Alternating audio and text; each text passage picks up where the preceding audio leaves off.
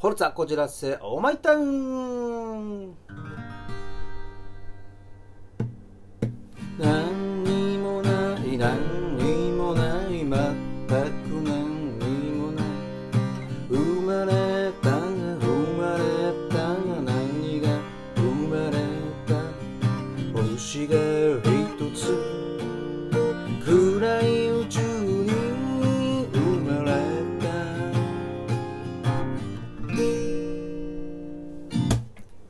た荒井正和の太田なぎ倒し皆さんこの曲知っておりますか？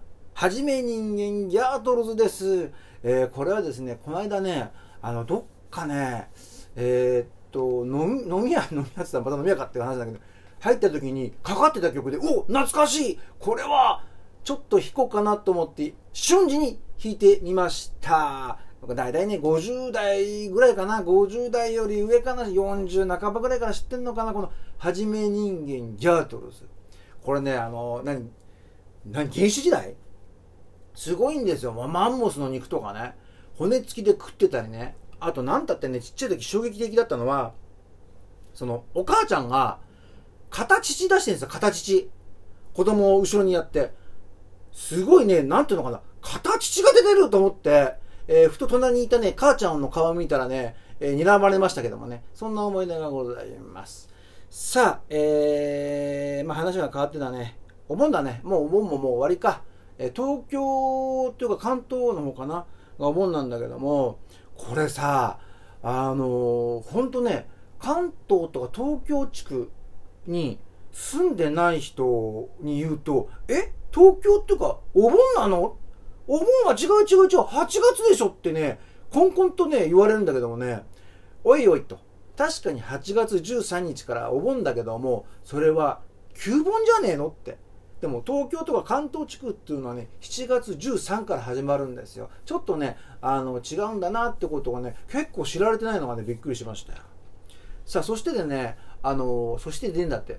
またちょっと話変わるんだけどねあの最近電車シリーズ喋ってないから喋ろうかなと思ったんだけどもあの前には言ったと思うんだけどこの若者特に若者かな？若者って僕から見たらもう50歳以下が若者になっちゃうんだけどあの混んでたら電車が通勤とか、ね、通学ねラッシュ時で混んでたらこれは仕方のないこと。でもそうでもない時になんでパーソナルスペースを保たないっていうか狭いのって。全然空いてんだよ。そして入り口のねあの開閉するドアのね立つとこあるんじゃない。あそこにさ寄りかかってっていうかさ立ってたらさねあの若者が乗っかってきてだよ。ほぼほぼ目の前のつり革つ捕まってこっち向いてんだよ、ね、別に何喋ってるってわけじゃないんだけども。おい近いだろうと。ほんとね20センチないぐらいのところに立ってんのよ。周り見てもさ、あれだってあっち空いてるし、こっち空いてるし、椅子だって空いてんだぜって思いながらね、これね、あの、僕だけじゃなくてね、やっぱ同年代の人が言ってたよね、僕と同じような同年代の人は。なんでこの自分のこう、入ってほしくないっていうか、なんかこう入られると嫌だなっていう距離感がわかんないのかなと思ったんだけど、これね、ふと思ったんだけども、KY の人って結構そうなのかもしれない。KY って今死語なのかもしれないけどね。大体死後って言ってる時代どうでもね許せと思っちゃうんだけども僕らの時代は KY って言ってたからあの多分ねあのそれ自体が分かんないから会話だって平気に無事切るだろうし一方通行の会話するだろうしっていうねそれ思うんだよね。ただこれはね直せないよね。生まれ持ったものなのか。でも僕はそういう人たちってどこまでの距離が彼らを許せる距離なのかなってねあの思うこともあるんだけども。でも自分があれだろうね。彼らも違う立場になったらやっぱり嫌なとこっていっぱいあるんだろうね。入ってこないでっていうとこがね、えーそんな気がしました。そんな感じでございます。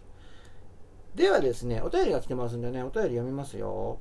えーこんにちは。私事で恐縮なのですが今年に入ってから人間関係でのトラブルが続いております。私にも至らない点は多々ありますがもっと相手もトラブルが起きる前にちゃんと冷静に話し合ってくれればなと思ったりもします。